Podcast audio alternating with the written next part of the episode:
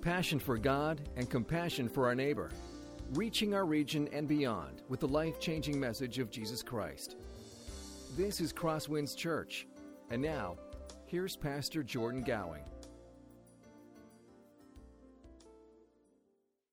Well, this morning we're going to start with a very serious question, one that we all must wrestle with and uh, answer uh, to the best of our ability and that is this. Uh, it's crucial for us to answer honestly so that way we can move forward today. How many of you have listened to Christmas music already? All right, we, we have a number of guilty parties in here.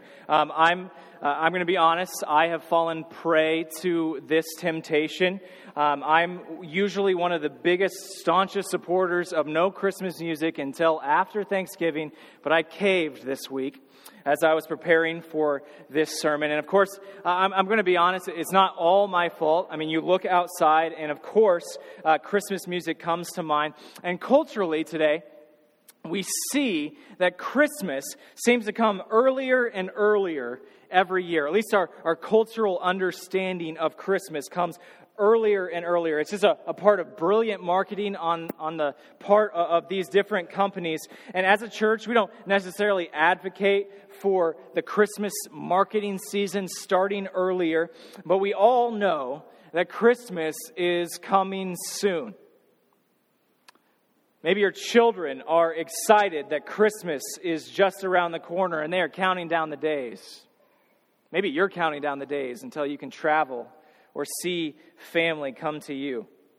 And even though we haven't officially reached Christmas season as a church, we thought that it would be appropriate for us to just take a, a month or so and shift our focus to prepare our hearts, to prepare our minds for Christmas. If you come from a more traditional church background, you're probably familiar with the term Advent. Advent is a season on the church calendar leading up to Christmas where the church is intentional in taking some time to pause and to reflect on the coming of Christ. This word Advent literally just means coming, and it's a time to focus on the coming of Christ. It's a time where the church looks back at Christ's first coming, but it's also a time for us to look forward and as a church to stir up our hearts stir up our desires for the second coming of Jesus. And in order to do that as a church, we're going to take a break from Genesis, which we've been going through for the last month or so. And we're just going to take a moment and look at a different book. And the book that we're going to look at may surprise you.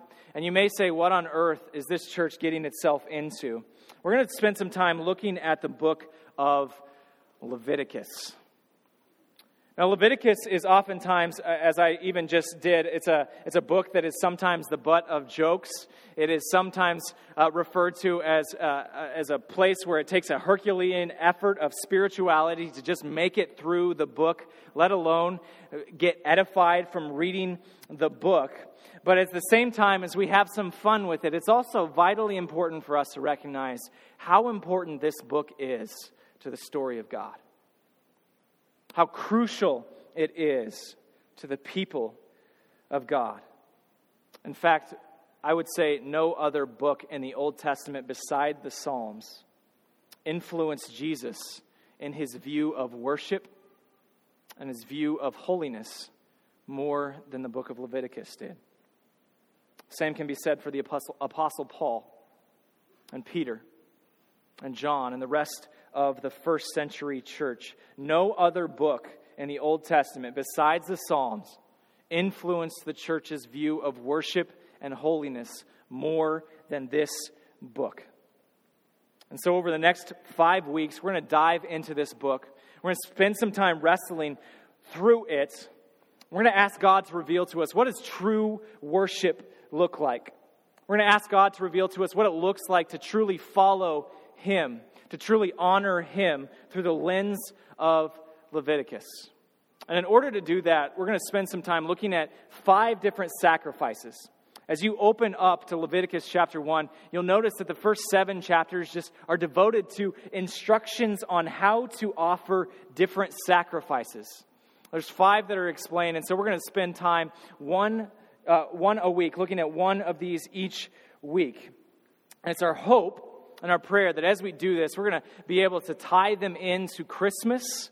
We're going to tie them into Advent and preparing our hearts for the coming of Jesus. This morning we're going to be in Leviticus chapter 1. I invite you to open up, if you have a Bible, to turn to Leviticus 1. But before we do that, we're just going to take a moment and just try to understand Leviticus as a whole. Let's pray. God, we thank you for your word, especially the book of Leviticus this morning. And God, we come confessing that it is hard to understand. We even come confessing that sometimes it, it comes across a little dry.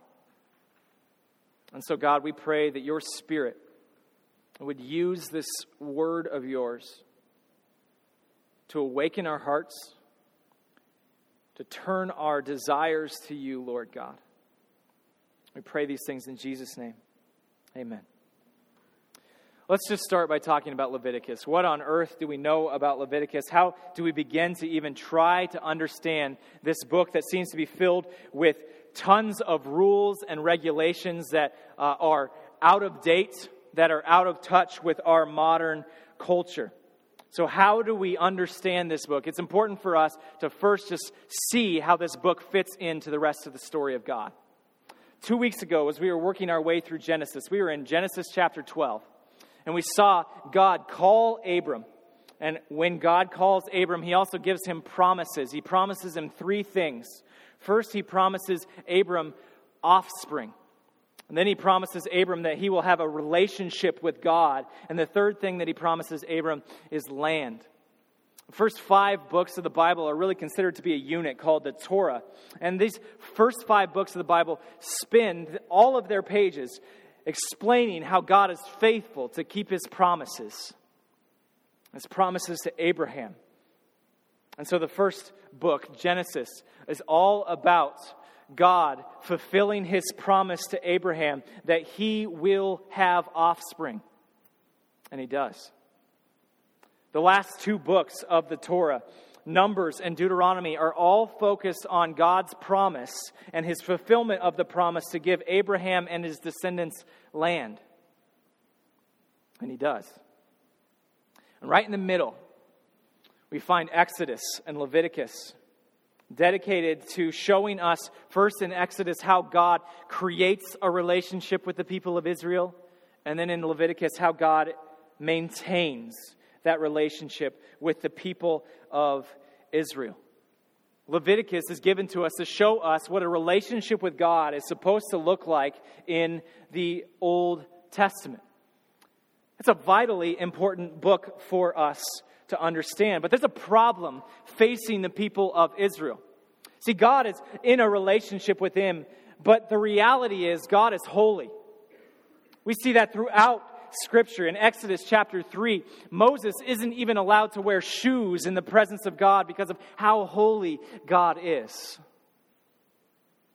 At the same time that the, Bible tells us that God is holy, it also makes it very clear that Israel is not. Right after God saves Israel out of Egypt, the first chance that they get, they start complaining and then they create an idol out of gold and bow down to worship it. God, in his anger, is so upset that he threatens to destroy the people of Israel and start over with Moses. And then we see something that makes it even more important to understand Leviticus. God not only is in a relationship with Israel, but he also dwells among them. Take a look at Exodus 29.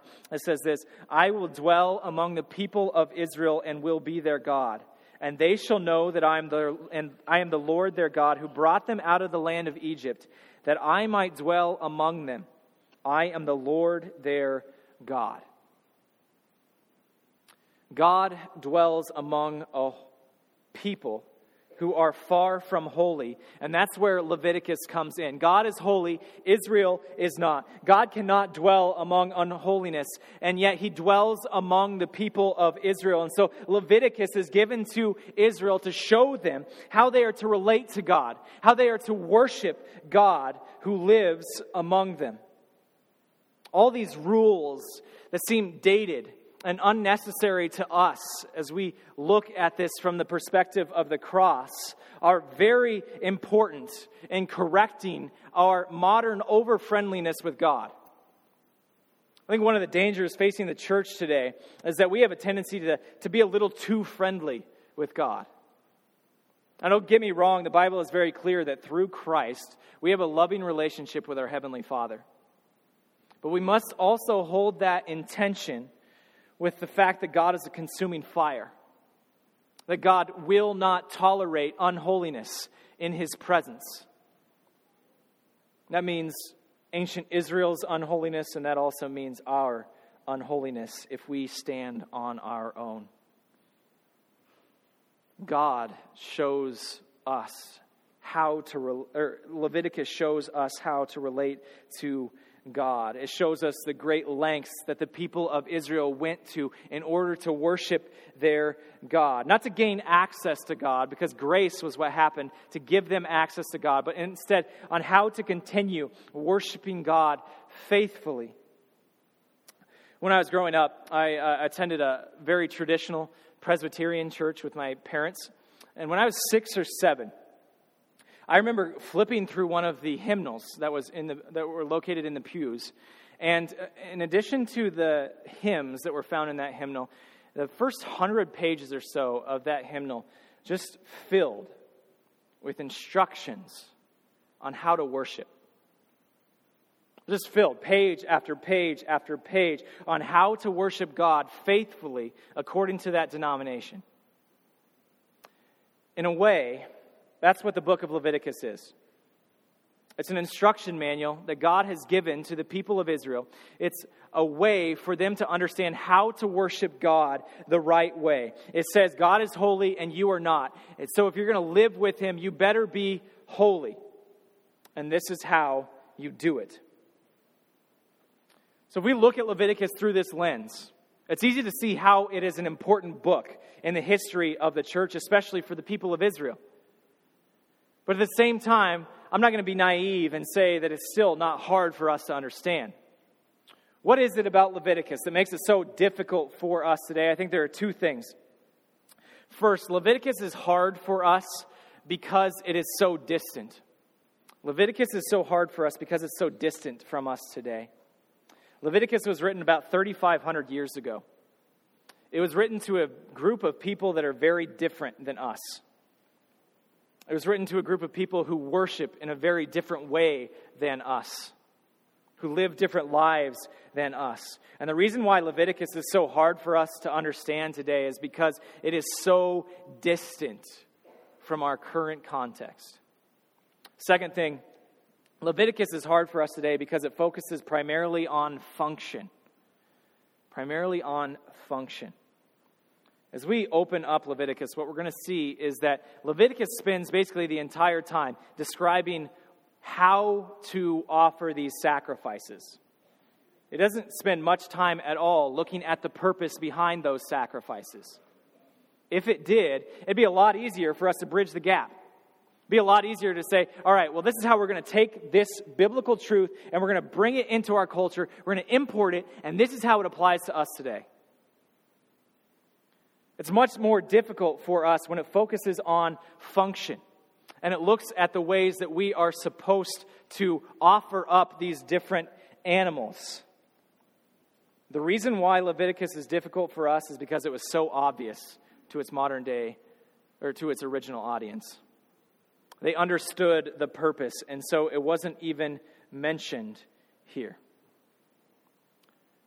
That's our goal to bridge the gap to look at the purpose of these sacrifices and bridge the gap to our modern day context. I'm not going to say that after this sermon series, you're going to be able to have the best, most edifying quiet times known to man from the book of Leviticus. But I hope that we can look at Leviticus and we can see with gratitude how the people of Israel once worshiped God and we can see with even more gratitude how we now worship God through Christ. So, again, if you have your Bible, I invite you to open up to Leviticus chapter 1. Please follow along, uh, starting in verses 1 and 2. The Lord God called Moses and spoke to him from the tent of meeting, saying, Speak to the people of Israel and say to them, When any of you brings an offering to the Lord, you shall bring your offering of livestock from the herd or from the flock. The majority of the book of Leviticus is just simply God telling Moses how to, to write down different worship instructions for the people of Israel. The setting of the book of, of Leviticus, it, it, takes place while the people of Israel are in the wilderness. They have just uh, left Mount Sinai. God has just established a relationship with them. And now he's saying that how, this is how you are supposed to keep your end of the covenant. Leviticus 1, these first two verses show us one of the most primary ways to worship God, and that was through offerings, to give sacrifices to God. If you look at the language here, it's very clear that these offerings are voluntary. God does not demand these of the people of Israel, but at the same time that they're voluntary, they are also expected of the people of Israel. Notice what it says in verse 2 here when it's describing these offerings.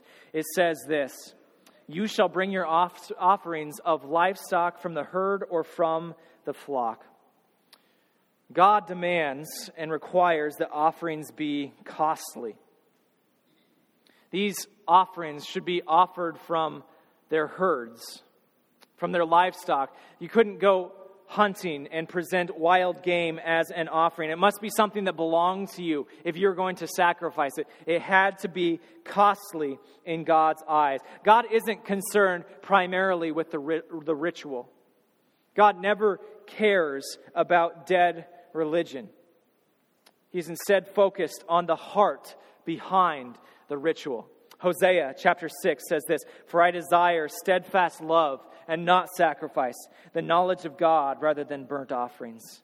And here at the beginning of Leviticus, God wants his people to remember this that going through the motions of these sacrifices not acceptable to him. Not acceptable to him. He is concerned with the heart. I just want to pause and, say, isn't that true for us today, too? God isn't focused on ritual, but is instead focused on the heart. God is not impressed when we show up on Sunday mornings, but are far from Him.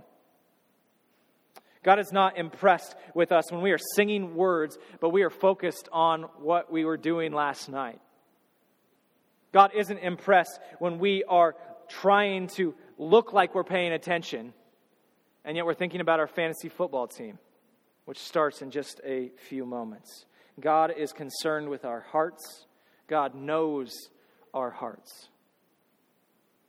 Leviticus reminds us of that. God wants his people to worship Him wholeheartedly with their hearts. And the way that their hearts are, are expressed to Him, one of the ways at least, is through the offerings uh, of burnt offerings. Now, burnt offerings is a very common phrase, but we might not know exactly what they are. So let's just spend some time looking at burnt offerings in general. First, burnt offerings are the most common offerings in the Old Testament the most common offerings in the Old Testament. They are performed hundreds of years before the book of Leviticus, during the times of Abraham and the times of Noah.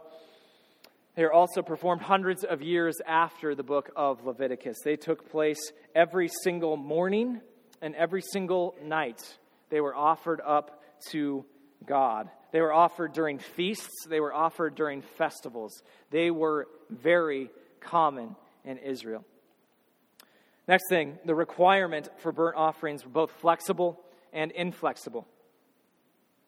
One of the things that you'll notice as you begin to read Leviticus chapter 1 is that even though it contains uh, different instructions, it's really just three sets of instructions on how to offer burnt offerings. First is how to offer up a bull. Second, how to offer a sheep or, or a goat. And then the third is for a turtle dove or a pigeon. We notice that there is flexibility here in the way that God has set things up. If you can't afford a bull, God says, you know what, that's fine. Just take an animal from your flocks, whether it's a sheep or a goat. God says, if you can't afford a goat, that's fine. Go find yourself a turtle dove or a pigeon. They're very cheap. And notice the very end of each of these paragraphs, the response of God is the exact same. God isn't concerned with the animal that is offered. God is concerned with the heart behind the person who is offering the animal. There is flexibility for the poor here, but at the same time that there's flexibility, there is also inflexibility. Notice how rigid these instructions are. If you're going to offer up a bull, this is the process according to Leviticus chapter 1, verses 3 through 9. If you're going to offer up a sheep or a goat, this is the process according to verses 10 through 12. If you're going to offer up a small bird, the process is clearly defined in the rest of the chapter. God's commands for burnt offerings are both flexible and inflexible for us. Next thing, the burnt offering was wholly offered, uh, uh, wholly burned on the altar. Verse 9 says this But its entrails and its legs he shall wash with water. And then notice this part. And the priest shall burn all of it on the altar as a burnt offering, a food offering with a pleasing aroma to the Lord. This is unusual. This is significant because every single other offering that the people of Israel would offer up that would they would burn before God, they only offered up a portion of it. But here God demands all of it. The whole burnt offering is what some translations call this. It was something that God demanded all of. And one final thing the burnt offering was one of the ways that Israel was different than the other nations. It's one of the ways that Israel was different than the other nations. There were many nations surrounding Israel that didn't offer up burnt offerings. They, uh, they were unheard of in Mesopotamia. They were unheard of in Egypt, where the people of Israel were just coming from. Even those who practiced these burnt offerings did so in a different way. Take a look at verse 8. And Aaron's sons, the priests, shall arrange the pieces, the head and the fat, on the wood that is on the fire and on uh, uh, that is on the fire on the altar. You notice if it says they will arrange everything, everything is going to get burned. Why is it that they mention the head?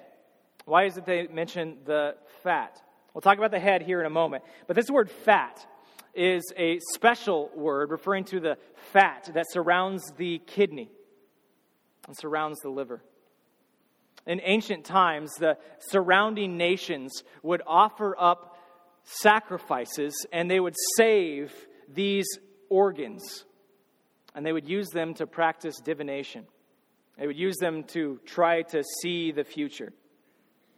What God is saying here is saying, offer all of it up. Don't use these things for divination. Don't seek your future through these animals. Trust your future to me. The burnt offering was a way that the people of Israel were different than the surrounding nations. So that's a little bit of an overview of these burnt offerings. As I mentioned, uh, the book of Leviticus 1 tells us how to offer them. And we're going to look at purpose here in just a, a few moments, but it's important for us to look at how they are offered here. First, an animal was chosen. It was chosen by the person who was going to bring it to the priest. And they bring it before the priest, and they would declare their intentions for this animal. Take a look at verses 3 and 4. If his offering is a burnt offering from the herd, he shall offer a male without blemish. He shall bring it to the entrance of the tent of meeting, that he may be accepted before the Lord. He shall lay his hand on the head of the burnt offering, and it shall be accepted for him to make atonement for him.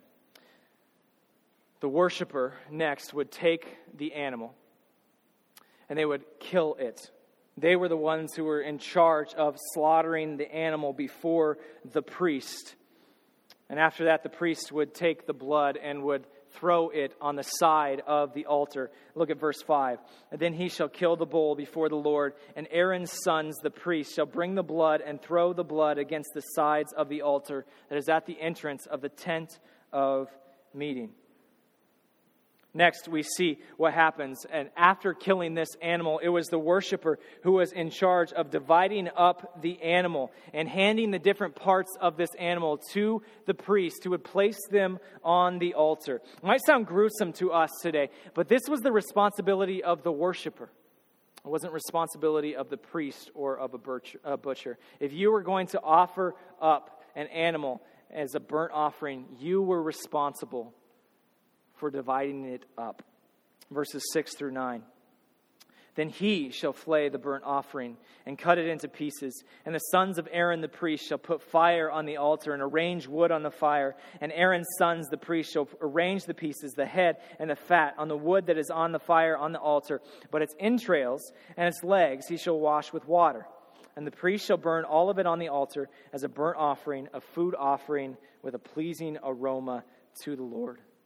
You see, once the animal was appropriately divided up and placed on the altar, well, after it was appropriately cleaned in the right way, it would be burned whole. And the text tells us that this is a pleasing aroma to God. Might sound like a, a, weird phrase to refer to God, but what it's just saying is that this is how you know that God has accepted your offering.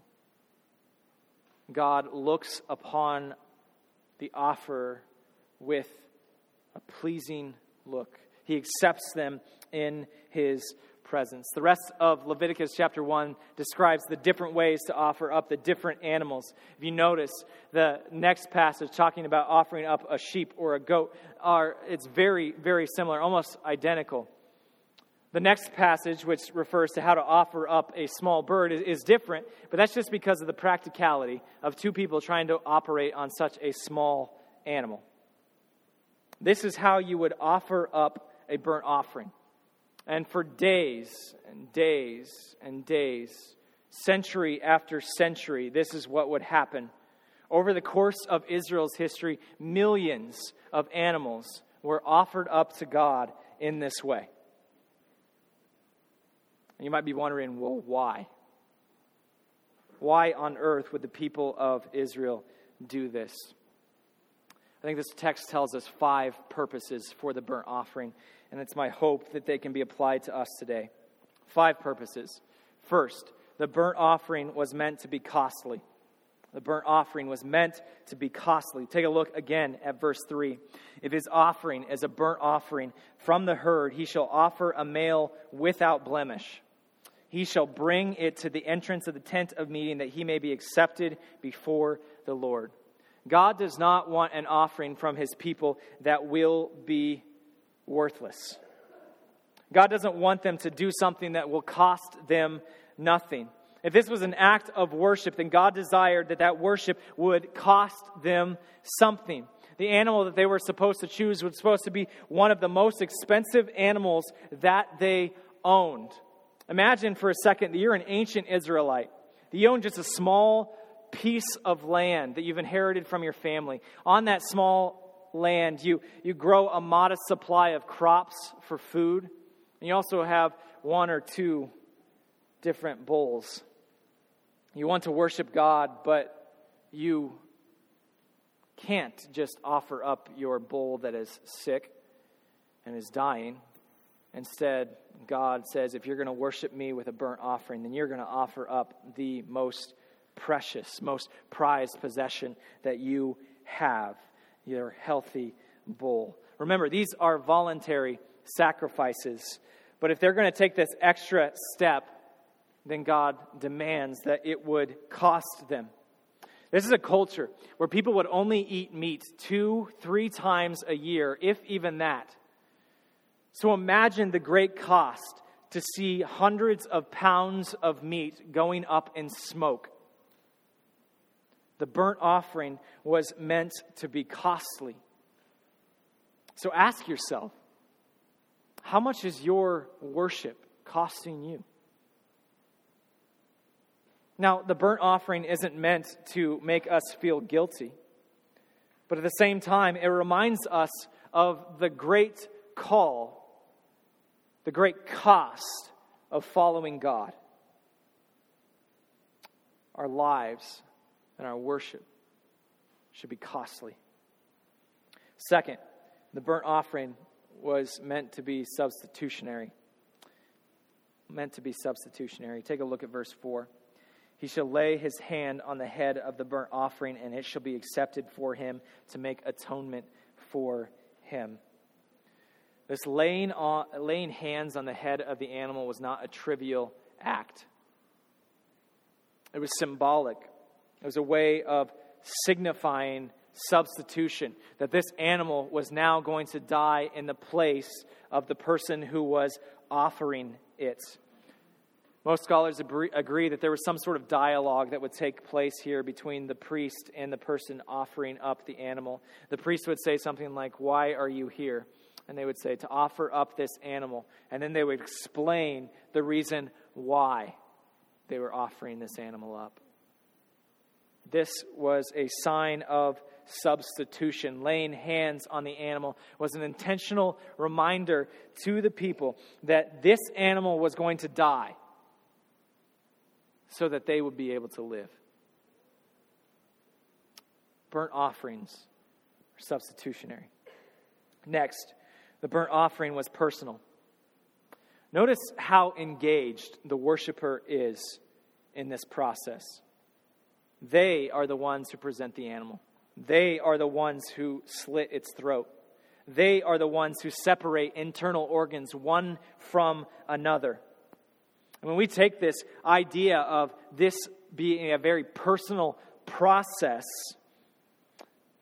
and we combine it with the previous two ones, the fact that worship is costly, and this is meant to be substitutionary, uh, it, it really speaks to us.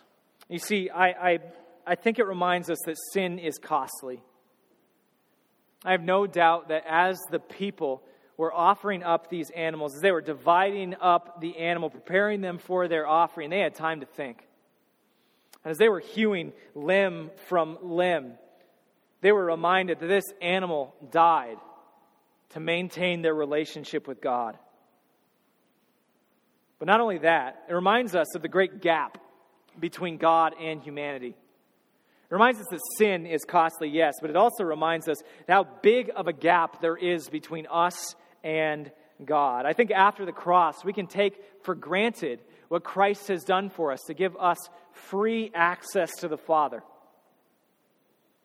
The people of Israel were intimately aware with how costly it was to approach God, how difficult it was to approach God because of how separate he was, how holy he was. The burnt offering was personal. Next, the burnt offering was to make one acceptable before God. To make one acceptable before God. Look again at verses 3 and 4. If his offering is a burnt offering from the herd, he shall offer a male without blemish. He shall bring it to the entrance of the tent of meeting, that he may be accepted before the Lord. He shall lay his hand on the head of the burnt offering, and it shall be accepted for him to make atonement for him. Notice the purpose here. The purpose is atonement.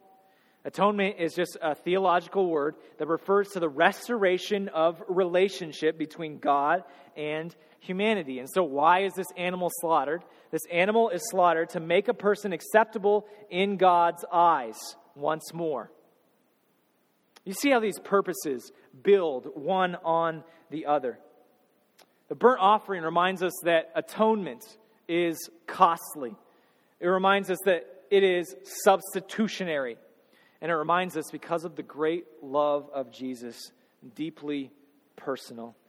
1 John 4, and this is in this is love, not that we have loved God, but that he loved us and sent his son to be the propitiation for our sins that he sent his son to make atonement for us, to restore us into relationship with him. See, in Christ, we have a far greater atonement for our sin.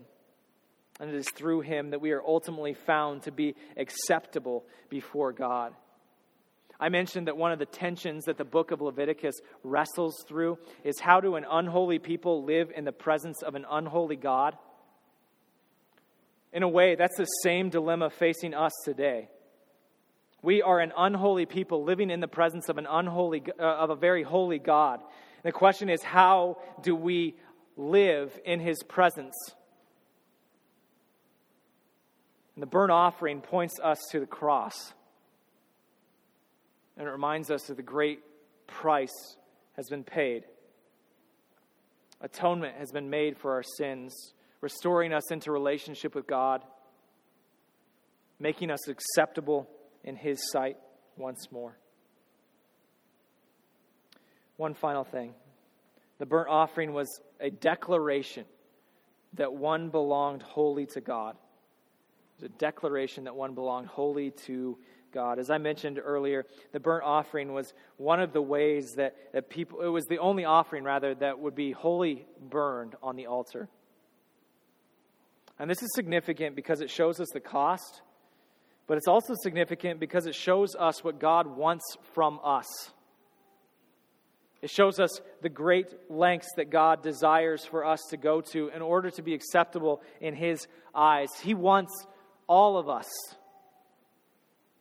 He doesn't want us to hold anything back from Him. He wants us to offer everything up to Him. And this is seen clearly in Old Testament stories that talk about burnt offerings. In Genesis chapter 22, Abraham is called to offer up his son Isaac as a burnt offering. God is asking Abraham to let go of everything and offer it up to God. In 2 Samuel or 1 Samuel 15, we see Saul's disobedience in offering up a burnt offering. The reason why God curses Saul and his family is because he is not offering up everything in God's eyes. In 2 Samuel 6, David offers up a burnt offering as the Ark of the Covenant enters into Jerusalem. And it is for repentance and forgiveness of sins, yes, but even so, even more so, it is a sign of the commitment of the people of Israel to God, saying that all that they are is His. The burnt offering was a declaration that the worshiper belonged wholly to God. If you were to sum up the burnt offering, I think you would just be able to say it this way the, the burnt offering is a sacrifice of surrender. The burnt offering is a sacrifice of surrender. It is a sign to God that all that we are, all that we have, belongs to Him. Every single area of our lives belongs to God. Dutch theologian Abraham Kuyper puts it this way There is not a square inch in the whole domain of our human existence over which Christ, who is sovereign over all, does not cry, Mine. God wants our all. He wants us to sacrifice, surrender all to Him. You might be saying, well, well how, do we, how do we do that? How do we live out our lives as a sacrifice of surrender? I think a great place to start is Romans chapter 12.